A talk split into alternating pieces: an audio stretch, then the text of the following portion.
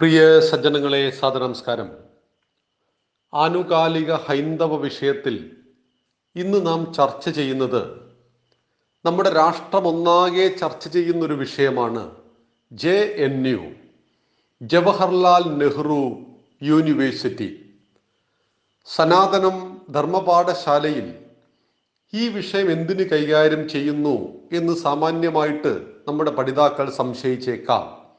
എന്നാൽ വിവേകാനന്ദ സ്വാമികൾ പറഞ്ഞിട്ടുണ്ട് വിദ്യാഭ്യാസം വ്യക്തിയിലെ പൂർണതയുടെ ആവിഷ്കാരമാണ് എന്ന്. സർവകലാശാലകളിൽ നിന്ന് പഠിച്ചിറങ്ങുന്ന വിദ്യാർത്ഥിയാണ് അല്ലെങ്കിൽ മുഴുവൻ വിദ്യാർത്ഥികളുമാണ് ഏതൊരു രാഷ്ട്രത്തെയും മുന്നോട്ട് നയിക്കുന്നത്.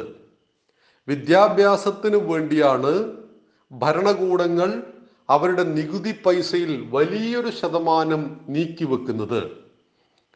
ജെ എൻ യുവിൽ പഠിക്കുന്ന ഒരു വിദ്യാർത്ഥിക്ക് ഒരു വർഷം മിനിമം കേന്ദ്ര സർക്കാർ നൽകുന്നത് മൂന്ന് ലക്ഷം രൂപയാണ്. എന്ന് വെച്ചാൽ കനയ്യകുമാർ എന്ന വിദ്യാർത്ഥിക്ക് കഴിഞ്ഞ ഏഴ് വർഷക്കാലമായിട്ട് നമ്മുടെ ഭരണകൂടം അതായത് നിങ്ങളും ഞാനും നൽകുന്ന നികുതി പണം ഉപയോഗിച്ചുകൊണ്ട് ഇരുപത്തിയൊന്ന് ലക്ഷം രൂപ ചിലവഴിച്ചു. എന്തിനു വേണ്ടിയിട്ട്? നമ്മുടെ രാഷ്ട്രത്തിന്റെ ഭാവിയെ രചിക്കുവാൻ കഴിയുന്ന വ്യക്തിത്വങ്ങളായി ഇവരെ മാറ്റിയെടുക്കുവാൻ അഥവാ രാഷ്ട്രത്തിന്റെ പ്രയാണത്തെ സഹായിക്കുന്നവരാകണം രാഷ്ട്രത്തിന്റെ പണം കൊണ്ട് പഠിച്ചു മുന്നേറുന്ന വിദ്യാർത്ഥികൾ. നമ്മുടെ രാഷ്ട്രത്തിൽ എഴുന്നൂറിലേറെ യൂണിവേഴ്സിറ്റികളുണ്ട്. എന്തുകൊണ്ടാണ് എപ്പോഴും ജെ എൻ യു മാത്രം ചർച്ച ചെയ്യപ്പെടുന്നത്? വിവാദത്തിൽ അകപ്പെടുന്നത്? നമുക്ക് വിവേകാനന്ദ സ്വാമികളെയും അറിയാം വീരപ്പനെയും അറിയാം. വിവേകാനന്ദ സ്വാമികൾ സുപ്രസിദ്ധനാണ് വീരപ്പൻ കുപ്രസിദ്ധനാണ്. പ്രസിദ്ധിയുണ്ട് രണ്ടു പേർക്കും. പക്ഷേ ഒന്ന് സുപ്രസിദ്ധിയും മറ്റേത് കുപ്രസിദ്ധിയുമാണ്. ജെ എൻ യു കുപ്രസിദ്ധമാണ്. വിവാദങ്ങൾ കൊണ്ട് അഫ്സൽ ഗുരുവിന്റെ ചരമദിനം ആഘോഷിച്ചു അവിടെ. കനയ്യകുമാറും ഒമർ ഖാലിദും അപരാജിതയുമെല്ലാം ചേർന്നുകൊണ്ട്. ഒരു രാഷ്ട്രത്തിന്റെ പാർലമെന്റ് മുറ്റത്ത് ആ രാഷ്ട്രത്തിന് കാവൽ നിൽക്കുന്ന ആറ് സൈനികന്മാരെ വെടിവെച്ചു കൊന്നു ഭീകരന്മാർ. ആ ഭീകരന്മാരെ പറഞ്ഞയച്ചതിന് അഫ്സൽ ഗുരുവിനെ അറസ്റ്റ് ചെയ്തു. പന്ത്രണ്ട് വർഷക്കാലം മുപ്പത്തി ആറായിരം പേജുകളിലൂടെ അഫ്സൽ ഗുരു അപരാധിയോ നിരപരാധിയോ എന്ന് നമ്മുടെ ബഹുമാനപ്പെട്ട കോടതി പരിശോധിച്ചു. നാല് തലത്തിലുള്ള കോടതികളിലൂടെ നമുക്ക് നമ്മുടെ നിരപരാധിത്വം വ്യക്തമാക്കുവാനുള്ള അവസരമുള്ള മഹത്തായ ഒരു ഭരണഘടനാ സംവിധാനമാണ് ഭാരതത്തിന്റെത്. കീഴ്ക്കോടതിയും സെഷൻസ് കോടതിയും ഹൈക്കോടതിയും സുപ്രീം കോടതിയും ഉണ്ട് നമുക്ക്. ഇനി സുപ്രീം കോടതി തൂക്കിക്കൊല്ലുവാൻ വിധിച്ച ഒരു വ്യക്തിക്ക് രാഷ്ട്രപതിക്ക് ദയാഹർജി നൽകാം. രാഷ്ട്രപതി ദയാഹർജി അനുവദിച്ചാൽ സുപ്രീം കോടതിയുടെ ഈ വിധി അസാധുവാകുന്നുണ്ട്. അങ്ങനെ രക്ഷപ്പെടുവാനുള്ള അനേകം വഴികളുണ്ട്. എന്നാൽ അഫ്സൽ ഗുരു അപരാധിയോ നിരപരാധിയോ എന്ന് പരിശോധിച്ച കോടതി കണ്ടെത്തി അപരാധിയാണ്. ഇവിടെ ആയിരം അപരാധികൾ ശിക്ഷിക്കപ്പെട്ടാലും ഒരു നിരപരാധി പോലും ശിക്ഷിക്കപ്പെടുവാൻ പാടില്ലെന്ന് പറയുന്നു ഭരണഘടന. ഇവൻ നിരപരാധിയായിരുന്നില്ല അപരാധിയായിരുന്നു. നമ്മുടെ സൈനികന്മാരുടെ മരണത്തിന് കാരണക്കാരനായിരുന്നു. മരണം വരെ തൂക്കിക്കൊല്ലുവാൻ വിധിച്ചു. രാഷ്ട്രപതി പ്രണാബ് മുഖർജി ദയാഹർജി മടക്കുകയും അഫ്സൽ ഗുരുവിനെ ഭാരതത്തിന്റെ ഭരണഘടന അനുസരിച്ച് തൂക്കിക്കൊല്ലുകയും ചെയ്തപ്പോൾ ആ അഫ്സൽ ഗുരുവിന്റെ ഒന്നാം ചരമദിനവും രണ്ടാം ചരമദിനവും ആഘോഷിച്ചു നമ്മൾ അറിഞ്ഞില്ല. എന്നാൽ മൂന്നാം ചരമദിനം ഇതേ യൂണിവേഴ്സിറ്റിയിൽ ജെ എൻ യുവിൽ ഒമർ ഖാലിദും അപരാജിതയും കനയ്യകുമാരും അടങ്ങുന്ന കുറച്ച് വിദ്യാർത്ഥികൾ ആചരിച്ചു. അത് വാട്സപ്പിലൂടെ സമാജത്തിൽ പ്രചരിപ്പിക്കപ്പെട്ടു. ഒരുപാട് കേസുകളും വിവാദങ്ങളും ഒക്കെ ആയിട്ടുണ്ട് ആ വിഷയം. ഇവിടെ നമ്മൾ ആലോചിക്കേണ്ടത് ലോകത്തിലെ ഏതെങ്കിലും ഒരു രാഷ്ട്രത്തിൽ ഇങ്ങനെയുള്ളൊരു കോളേജും അത്തരമുള്ള കോളേജ് വിദ്യാർത്ഥികളും ഉണ്ടാകുമോ? അമേരിക്കൻ സൈന്യത്തെ കൊന്നുകളഞ്ഞ ഭീകരന്മാരുടെ ചരമദിനം ആഘോഷിക്കുന്ന അമേരിക്കൻ യുവത്വമോ കോളേജ് വിദ്യാർത്ഥിയോ ഉണ്ടാകുമോ? അവരെന്ത് ശിക്ഷ നൽകുന്നു എന്നത് രണ്ടാമത്തെ കാര്യം.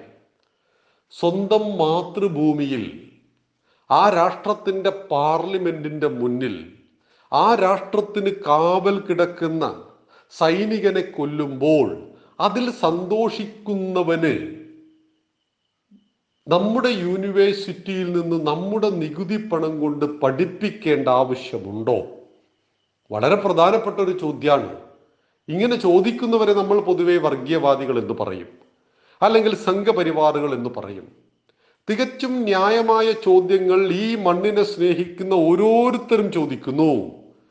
അതിൽ രാഷ്ട്രീയമില്ല. ഏതെങ്കിലും സംഘടനയില്ല. മറിച്ച് നമ്മളെല്ലാവരും ചോദിക്കുന്നു എന്തുകൊണ്ട് ജെ എൻ യു വിവാദമാകുന്നു? അവിടെയാണ് അല്പം നാം ജെ എൻ യുവിന്റെ ചരിത്രം പഠിക്കേണ്ടത്. തൊള്ളായിരത്തി അറുപത്തിനാലിൽ നെഹ്റുജി മരിച്ചു. നെഹ്റുജിക്ക് ശേഷം പ്രധാനമന്ത്രിയാകുവാൻ ഇന്ദിരാഗാന്ധി ശ്രമിച്ചുവെങ്കിലും നടന്നില്ല. ലാൽ ബഹദൂർ ശാസ്ത്രിജി ഇന്ത്യയുടെ പ്രധാനമന്ത്രിയായി. തൊള്ളായിരത്തി അറുപത്തി അഞ്ചിൽ ഇന്ത്യയും ചൈ ഇന്ത്യയും പാകിസ്ഥാനും തമ്മിൽ യുദ്ധമുണ്ടായി. നമ്മൾ പാകിസ്ഥാനെ പരാജയപ്പെടുത്തി. തുടർന്ന് താഷ്കൻഡിൽ വെച്ച് സമാധാന കരാറുണ്ടായി. അവിടത്തേക്ക് പോകരുത് എന്ന് ഇന്ത്യൻ പ്രധാനമന്ത്രിയോട് ഈ രാജ്യത്തെ സ്നേഹിക്കുന്ന പലരും പറഞ്ഞു. പക്ഷേ അത് അദ്ദേഹം അനുസരിച്ചില്ല. താഷ്കൻഡിലേക്ക് പോയ നമ്മുടെ പ്രധാനമന്ത്രിയുടെ നീലിച്ച ശവശരീരം തിരിച്ചു കൊണ്ടുവന്നു. അദ്ദേഹത്തെ അവിടെ വെച്ച് വിഷം കൊടുത്തു കൊന്നതാണ് എന്ന ആരോപണം വളരെ വളരെ ഫലമാണ്. അതിനുശേഷം ഇന്ദിരാഗാന്ധി ഇന്ത്യയുടെ പ്രധാനമന്ത്രിയായി. തൊട്ടടുത്ത തെരഞ്ഞെടുപ്പിൽ ഇന്ദിരാജിക്ക് കിട്ടിയ സീറ്റുകൾ ഇരുന്നൂറ്റി എൺപത്തിരണ്ട് മാത്രമായിരുന്നു. ഭരിക്കുവാനുള്ള ഭൂരിപക്ഷം ഉണ്ടെങ്കിലും അത് താരതമ്യേന കുറവായിരുന്നു. ഈ സമയത്ത് ഇന്ദിരാഗാന്ധി ഇടതുപക്ഷ നേതാക്കന്മാരുമായിട്ട് അടുത്തു അന്ന് കമ്മ്യൂണിസ്റ്റ് പാർട്ടി ഇടതുപക്ഷം എന്ന് പറയുന്നത് ഈ രാജ്യത്തിലെ പ്രബല ശക്തിയായിരുന്നു. പന്ത്രണ്ട് സംസ്ഥാനങ്ങൾ മാത്രമുണ്ടായിരുന്ന സമയത്ത് അവർ ഒമ്പത് സംസ്ഥാനങ്ങൾ പ്രബല ശക്തിയും മൂന്ന് സംസ്ഥാനങ്ങൾ ഭരിച്ചിരിക്കുകയും ചെയ്ത കക്ഷികളാണ്. ആ പാർട്ടിയുമായിട്ട് അടുക്കുകയും അവർ ഇന്ദിരാഗാന്ധിയോട് ഒരു കാര്യം ആവശ്യപ്പെടുകയും ചെയ്തു. വടക്കേ ഇന്ത്യയിൽ ഞങ്ങൾക്കൊരു കേന്ദ്രം ഉണ്ടാവണം. ആ കേന്ദ്രം ഡൽഹിയിലെ ആരാവലി പർവതത്തിന്റെ ചുവട്ടിലെ ആയിരം ഏക്കർ ഭൂമിയിൽ ഞങ്ങൾക്ക് ഒരു യൂണിവേഴ്സിറ്റി ഉണ്ടാക്കണം. ആ യൂണിവേഴ്സിറ്റിക്ക് അങ്ങയുടെ പിതാവിന്റെ പേര് കൊടുക്കാം.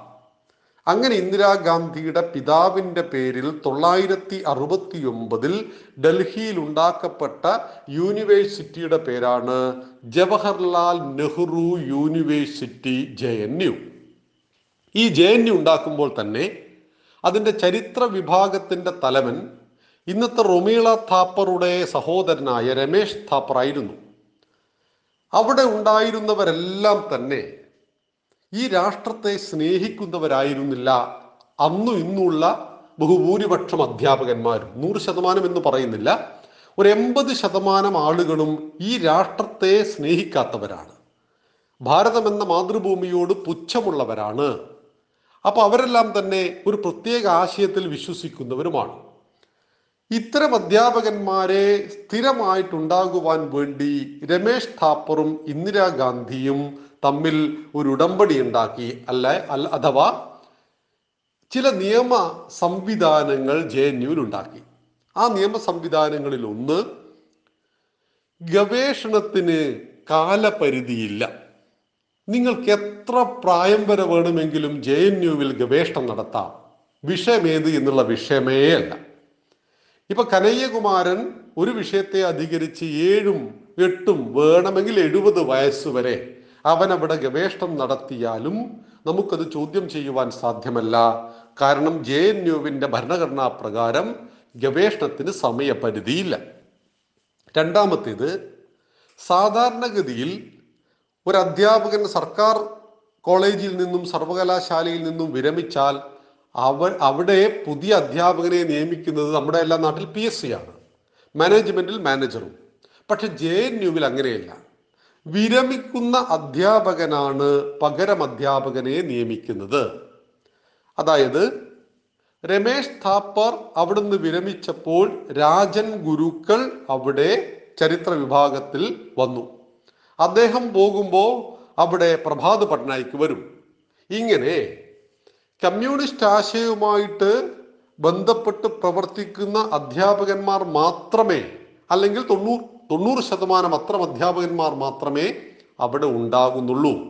ഇങ്ങനെ വിചിത്രമായ ചില നിയമങ്ങളുടെ അടിസ്ഥാനത്തിൽ പ്രവർത്തിക്കുന്ന ജെ എൻ യുവിന്റെ ഹോസ്റ്റൽ ഫീസ് ഇരുപത് രൂപയാണ് മാസത്തിൽ.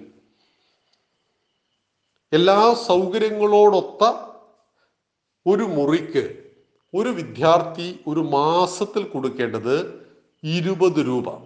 എന്ന് വെച്ചാൽ ഒരു ദിവസം ഒരു രൂപ പോലും വരുന്നില്ല. ഇത്രയും വിലക്കുറവിൽ പഠിപ്പിക്കുന്ന മറ്റേത് യൂണിവേഴ്സിറ്റിയാണുള്ളത്. എന്തുകൊണ്ടാണ് ജെ എൻ യുവിന് മാത്രം ഈ പറയുന്ന ഇളവുകൾ അനുവദിക്കപ്പെടുന്നത്? ഇതാണ് ചോദ്യം. നമുക്ക് ഇതിലും വലിയ ഇളവുകൾ കൊടുക്കാമായിരുന്നു. തന്റെ രാഷ്ട്രത്തിന്റെ ഭാവിയെയും ചരിത്രത്തെയും രചിക്കുന്ന തലത്തിലുള്ള വിദ്യാർത്ഥികൾ അവിടുന്ന് വളർന്നു വരുന്നു എങ്കിൽ അവരെ സംരക്ഷിക്കേണ്ടത് രാഷ്ട്രത്തിന്റെ ആവശ്യമായിരുന്നു. നിർഭാഗ്യവശാൽ ജെ എൻ യുവിൽ നിന്നും പഠിച്ചിറങ്ങിയ എൺപത് ശതമാനം വിദ്യാർത്ഥികളും രാഷ്ട്രവിരുദ്ധരായിട്ടാണ് പുറത്തിറങ്ങുന്നത്. നൂറ് ശതമാനം എന്ന് പറയുന്നില്ല. എൺപത് ശതമാനം ആളുകളെയും കൊണ്ടും ഈ നാടിന് ഉപദ്രവമല്ലാതെ ഉപകാരമൊന്നുമില്ല. വലിയ ചർച്ചകൾ നടക്കുന്നു. എന്തിനാണ് ഇങ്ങനെ ഒരു യൂണിവേഴ്സിറ്റി ഒരു രാഷ്ട്രത്തിന്?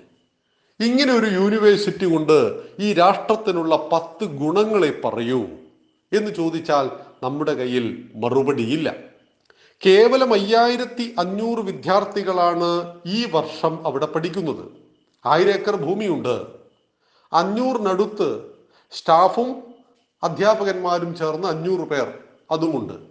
അപ്പൊ ആറായിരം ആളുകളെ ഉൾക്കൊള്ളുന്ന ഒരു യൂണിവേഴ്സിറ്റിക്ക് വേണ്ടി ഇന്ത്യ ഇന്ത്യയുടെ സർക്കാർ അവരുടെ സമ്പത്തിന്റെ നല്ലൊരു ശതമാനം ജെ എൻ യുവിന് വേണ്ടി ചിലവഴിക്കുന്നു.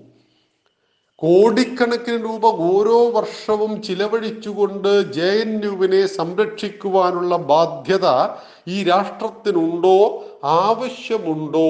എന്ന് ചിന്തിക്കേണ്ട ഒരു കാലഘട്ടത്തിലാണ് നമ്മൾ വന്നു നിൽക്കുന്നത്. വിദ്യാർത്ഥികൾക്കിടയിൽ തല്ലുണ്ടാവുക എന്ന് പറയുന്നൊന്നും പുതിയ സംഭവമൊന്നുമല്ല. അതൊക്കെ ഒരു പ്രായത്തിന്റെ കുഴപ്പമായിട്ട് ക്ഷമിക്കാനും മറക്കാനൊക്കെ കഴിയും. പക്ഷെ കഴിഞ്ഞ എഴുപത് ദിവസമായിട്ട് അവർ സമരത്തിലാണ്. എന്താണ് അവരോട് പറഞ്ഞിരിക്കുന്നത്? നിങ്ങളുടെ ഹോസ്റ്റൽ ഫീസ് അറുന്നൂറ് രൂപയാക്കണം. ദിവസം ഇരുപത് രൂപ. മറ്റ് കോളേജുകൾക്ക് ബാധകമാകുന്ന നിയമം മാത്രമേ ജെ എൻ യുവിനും ബാധകമാകാൻ പാടുള്ളൂ എന്ന് പറയുന്നതിൽ എന്താണ് തെറ്റ്? എഴുപത്തിയേഴ് കോളേജുകളിലായി ഒരു ലക്ഷത്തി മുപ്പത്തി രണ്ടായിരം വിദ്യാർത്ഥികൾ പഠിക്കുന്ന മറ്റൊരു കോളേജാണ് ഡൽഹി യൂണിവേഴ്സിറ്റി. എന്തുകൊണ്ടാണ് അവിടെ കുഴപ്പങ്ങളില്ലാത്തത്? അവിടെ എന്തുകൊണ്ടാണ് ബഹളമില്ലാത്തത്? അവിടെ പഠിപ്പിക്കുന്ന അധ്യാപകന്മാർക്കും അവിടെ പഠിപ്പിക്കുന്ന വിദ്യാർത്ഥികളിൽ ബഹുഭൂരിപക്ഷവും രാഷ്ട്രബോധമുള്ളവരും ദേശത്തോട് കൂറുള്ളവരുമാണ്. എന്നാൽ കേവലം അയ്യായിരത്തി അഞ്ഞൂറ് വിദ്യാർത്ഥികൾക്ക് വേണ്ടി ഇതാണ് എന്റെ രാജ്യം എന്ന് പറയുന്ന രീതിയിൽ നമ്മുടെ മാധ്യമങ്ങൾ ചർച്ച ചെയ്യുന്നു. ഇപ്പൊ ജാമ്യയിൽ പഠിക്കുന്നത് ഇരുപത്തി മൂവായിരം കുട്ടികളാണ്. ഈ കുട്ടികൾ തെരുവിലേക്ക് ഇറങ്ങി. കാരണം അത് ഇസ്ലാമിക ഭൂരിപക്ഷ കോളേജാണ്. അപ്പൊ നമ്മുടെ പൗരത്വ ബില്ലിനെതിരെ അവർ കോളേജിൽ നിന്ന് റോട്ടിലേക്ക് ഇറങ്ങി കലാപങ്ങളും പ്രശ്നങ്ങളും ഒക്കെ ഉണ്ടാക്കുന്നുണ്ട്. അതൊരു വൈകാരിക വിഷയമാണ്. എന്നാൽ ജെ എൻ യു എത്രയോ കാലങ്ങളായിട്ട് സ്ഥിരമായിട്ട് ഈ രാഷ്ട്രത്തിന് തലവേദനയെ സൃഷ്ടിച്ചു കൊണ്ടിരിക്കുന്നത് എന്തുകൊണ്ട് എന്ന ചോദ്യത്തിനാണ് നമ്മുടെ പാഠശാല മറുപടി പറയുന്നത്. കാരണം ഇത് നമ്മുടെ രാഷ്ട്രത്തെ സംബന്ധിക്കുന്ന വിഷയമാണ്. കോളേജ് വിദ്യാർത്ഥികളുടെ നെഞ്ചിലൂടെ യുദ്ധ ടാങ്കറുകൾ കയറ്റിയിറക്കിയ ചൈനയുടെ ചരിത്രം ടിയാമൻ സ്ക്വയറിന്റെ ചരിത്രമൊക്കെ നമ്മൾ കേട്ടിട്ടുണ്ട്. അവർ ആവിഷ്കാര സ്വാതന്ത്ര്യത്തിന് വേണ്ടിയിട്ടായിരുന്നു സമരം ചെയ്തത്. ഇവിടെ എന്ത് ആവിഷ്കാരത്തിന്റെ കുറവാണ് ഭാരതത്തിലുള്ളത്? എൺപത് ശതമാനം ഹിന്ദുക്കൾ ജീവിക്കുന്ന ഈ ഭാരതത്തിൽ ഏത് ആവിഷ്കാര സ്വാതന്ത്ര്യമാണ് ഇല്ലാത്തത്?